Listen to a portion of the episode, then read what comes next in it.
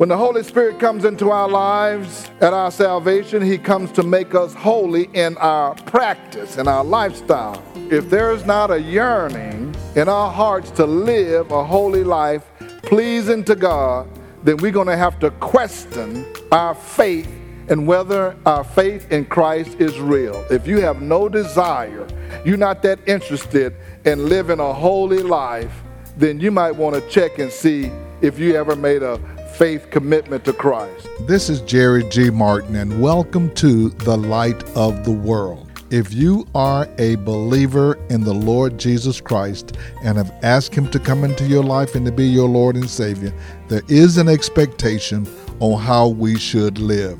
There ought to be a difference between the believer and the unbeliever. Listen to this message today as we share with you that God wants you to be holy. When there's a church that has a bunch of new believers, and that should include all churches, there's often a lack of understanding of how they should behave in the church. Now, let's say we had some brand new believers that just showed up today. Would they be clear on how they should function in those gray areas? They would be confused. It can be confusing when we hear rules and requirements from different churches and sometimes from different people in the same church. Some will say, no, it's okay, and some will say, no, you shouldn't do certain things. That was a problem at this little church we call the first church of Corinth. Basic problem was how do we function in these gray areas and what is right and what is wrong? And that problem still faces the church today. The issue is how far does Christian freedom go in regard to behavior that is not specifically forbidden in the scriptures? Or let me put it this way What can I do, Pastor, and still be saved? what can I get away with? And from time to time, we get that kind of question Pastor, is it okay? Can I do this and still be saved. During the past several generations, some of the strongest debates among churches has centered around questionable practices. Practices that many believers feel to be wrong, but they are not specifically forbidden in the scriptures. Some of these key issues have been smoking, drinking alcoholic beverages, playing cards, wearing makeup, even, dancing, Sunday sports, style of music, listen to certain kinds of music, playing the lottery. We know the church folks love to play the lottery. What about even going to the theater or going to the movies? That was a time that was a sin in some circles. One of the reasons Christians have spent so much time arguing about these is that the Bible does not specifically forbid them. And we cannot speak authoritatively about these non forbidden things as we can things like stealing and murder and slander and fornication. Because the scripture plainly forbids those things and calls them sinful. Many believers, however, are not commanded or commended, or many behaviors rather, are not commanded or commended or forbidden in scriptures. They are neither black or white. I call them gray areas.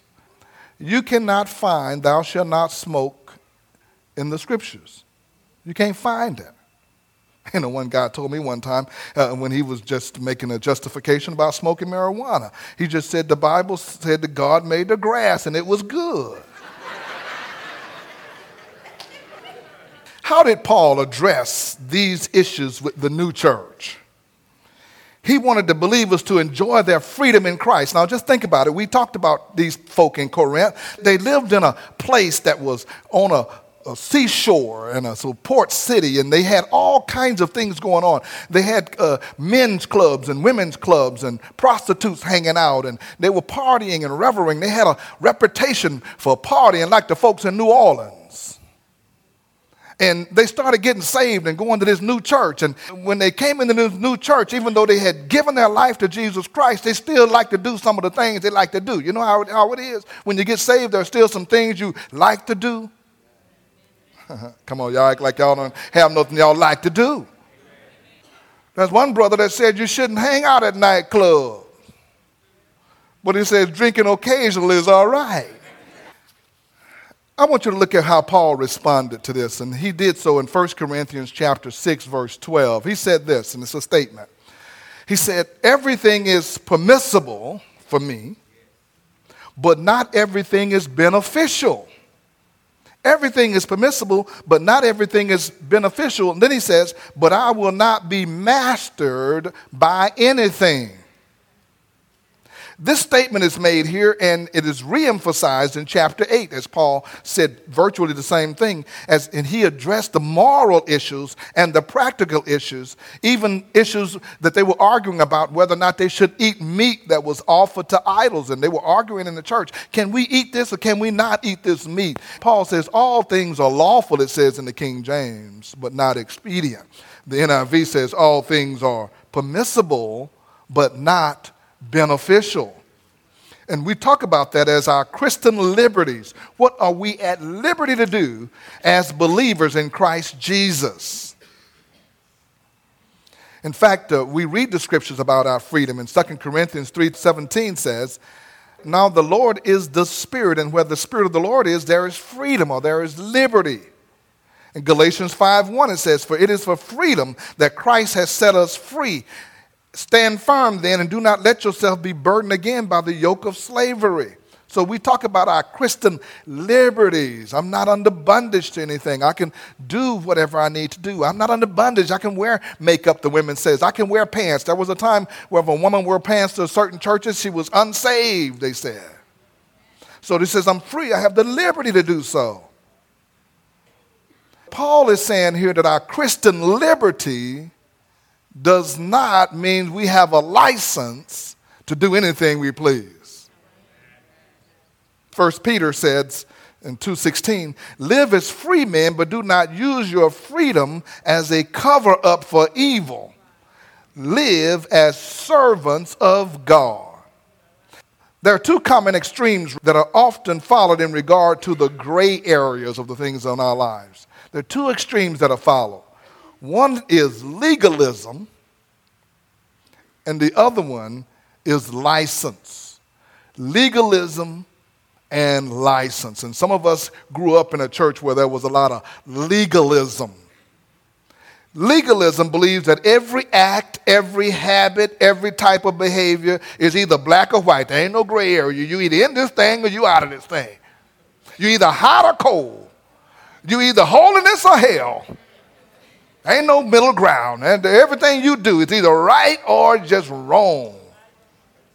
The legalists live by rules rather than by spirit.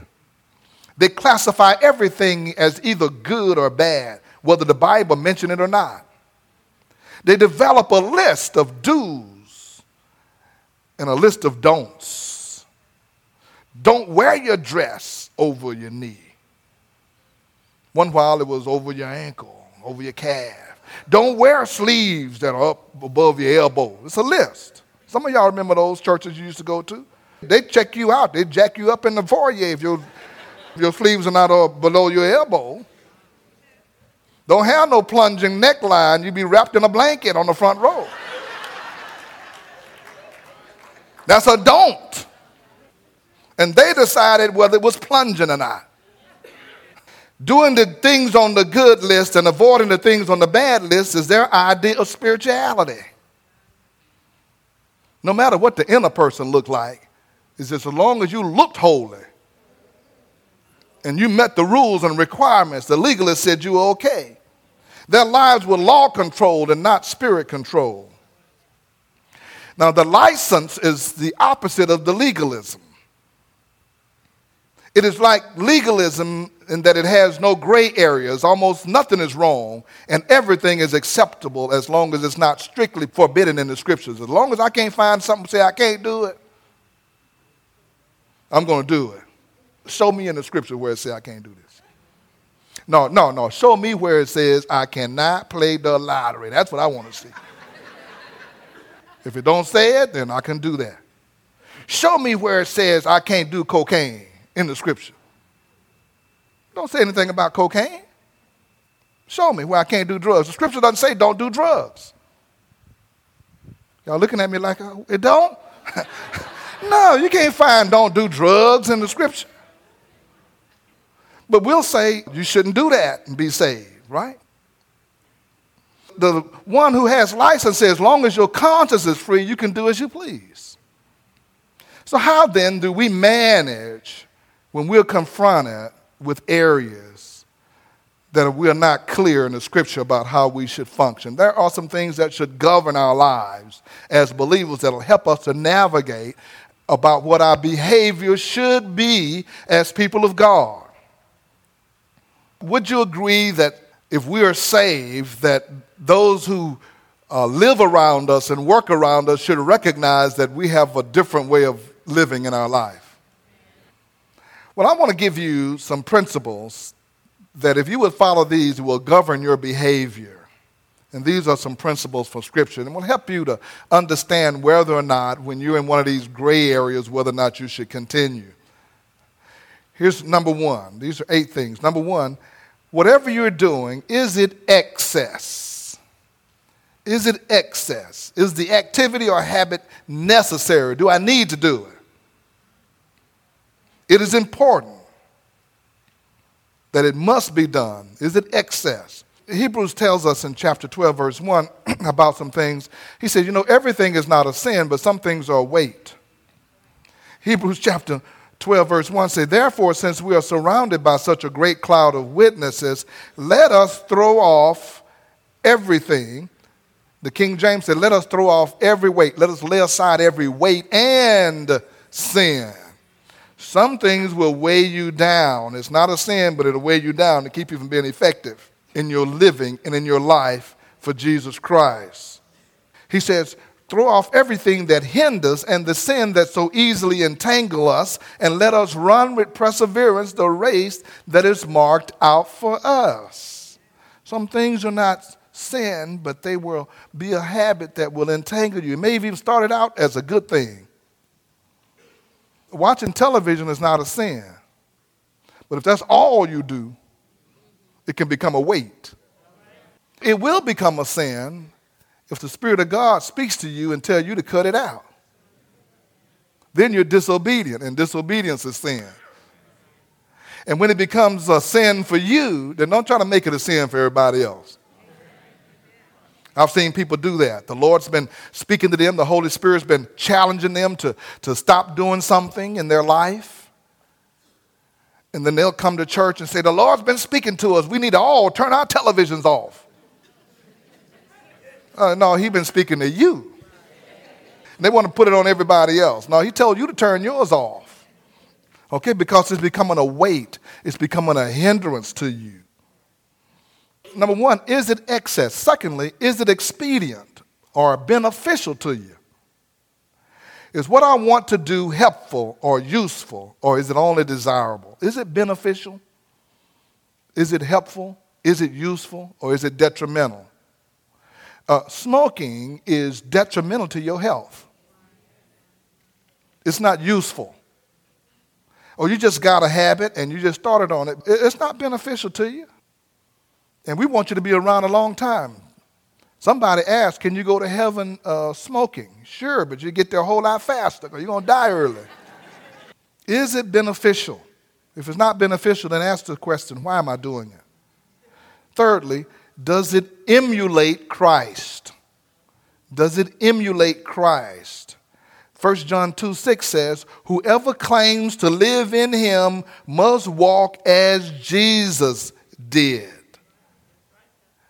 Does it emulate Christ? Am I walking as Christ walked while I'm doing this? This behavior, this activity. Can you see Christ in Las Vegas hanging around at the cabaret? Will it emulate Christ? Thirdly, am I setting an example? Am I setting an example? Are you setting an example for others to follow, especially the weaker brothers and sisters in Christ? When people first get saved, you know, they're very pliable. In other words, they're able to bend and to mold and to, and to teach in almost any area. We heard the person who just got saved for a year says, You know, I'm, I'm learning as I go and reading the scripture what I shouldn't do. And as I learn, I'm not going to do that. So the new believers come in and they just say, I just want to do what's right. I just want to do what God wants me to do. And then the older believers say, Well, uh, you, can do, you can do this and you can do that and you can do this. And they say, Really? Some believers say, You know, there's no problem going to the club. The Bible didn't say you can go to the club. And the new believers say, I, I, Really? Oh, sure.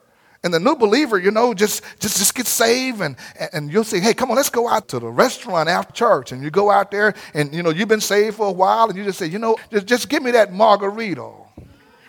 and the new believer says, uh, uh, I was always taught we wasn't supposed to drink. Oh, girl, don't you know? The Bible just say, oh, with excess. Now, we're not going to be excess here today.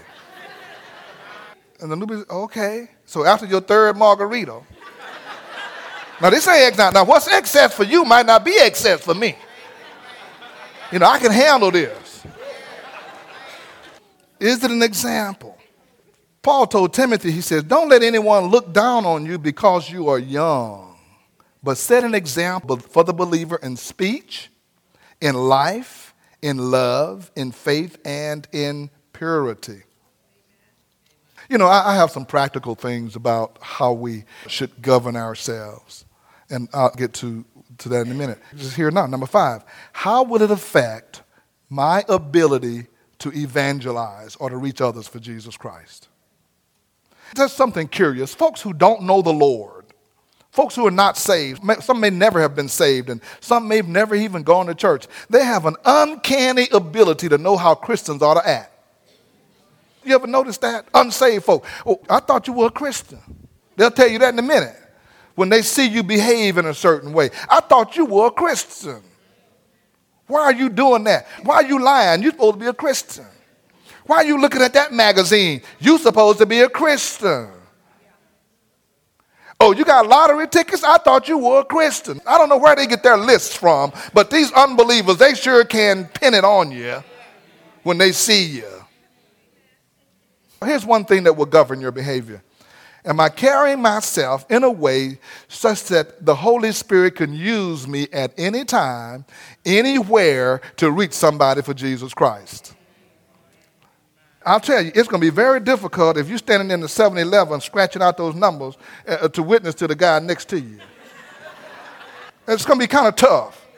Even if you believe that this is not a sin, it's just going to be tough to say, the, the Lord will provide. All I need is Jesus it's going to be kind of tough for that person to think genuinely. So the question is will the Lord be able to use you at any time, in any place, regardless of what you are doing? That's the question you need to ask myself. Not whether it's right or wrong. Am I available? And can it be used? That'll help you when you're sitting in the restaurant with your margarita and somebody falls out on the floor with an illness or stroke or seizure, and the Lord wants you to lay hands on them and speak a blessing and speak with an anointed power, and, and you just there licking the salt off the glass. and the Lord says, I want you to lay hands on that person on the floor, and you, excuse me. what you gonna say? Are you ready with your Christian liberty? Say, not, not right now, Lord. That's the key. Or when you, and God wants to use you to speak to somebody that's walking over, is he going to be able to listen to you or is he going to be looking at, you, can you please put that out? And they're saying, you know, you're not supposed to be smoking in here. Hello.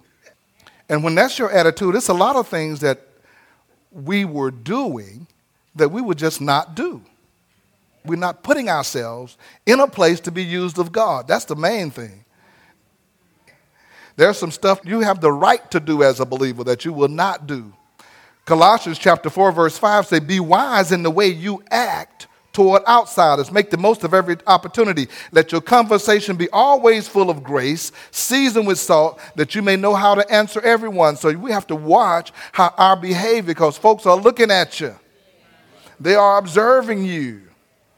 So, the fifth thing, how will it affect my ability to evangelize, reach others, to be a blessing in somebody else's life? Folks will really come back at you. See, that's why it's so hard for us to even minister and, and speak into the, our family members' lives. You know why? Because they, they remember when we were just cut up so bad before we got saved, they don't want to hear us.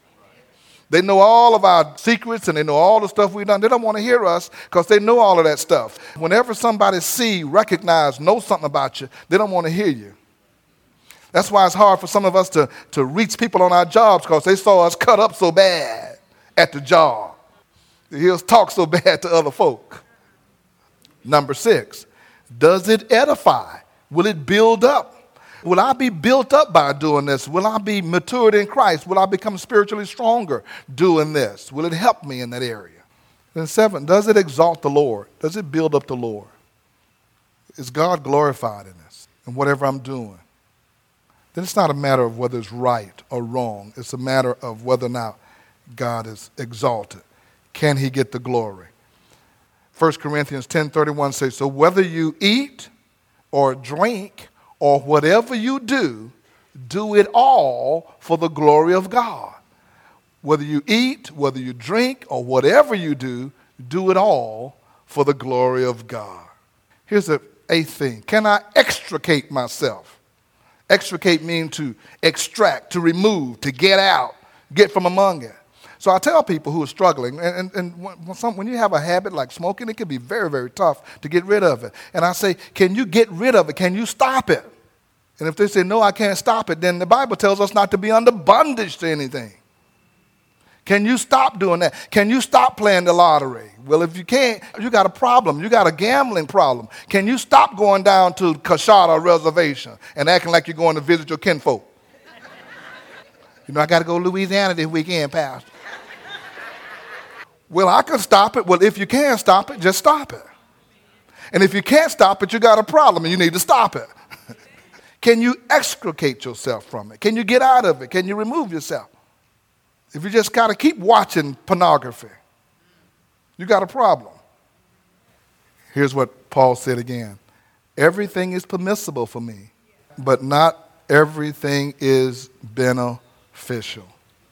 I'm not going to say you're going to go to hell if you get a lottery ticket and you scratch it off and you pray, Lord, if I hit, I'm going to pay off the building fund. And nobody must be hitting because nobody brought any building fund money. I know better. I know church folk gonna go play anyway. You know, they, they're not gonna play until they get up to about 200 million. And then they can feel the spirit just telling them, you know, I believe this is the way God gonna bless you. The wealth of the wicked is laid up for the righteous. And they're gonna go. So I know you're gonna do that. That's not good stewardship of God's money. And that's not a good testimony. But if you hit, you bring your tithe on into the storehouse. It was the Lord Jesus Christ who said, Why do you call me Lord and you don't do the things that I say? He made a distinction between those who know him and follow him and those who do not know him. You've been listening to this message today to help you to understand that God requires something of us. He wants us to live a holy life, honoring and pleasing to Him. He asks us in the book of Romans, chapter 12, to present our bodies as a living sacrifice, holy and acceptable to God, which is our spiritual act of worship or our reasonable service. Be encouraged and be conscious about living a holy life. If you would like to hear this message again in its entirety, you can hear it on our podcast at The Light of the World Daily with Jerry G. Martin.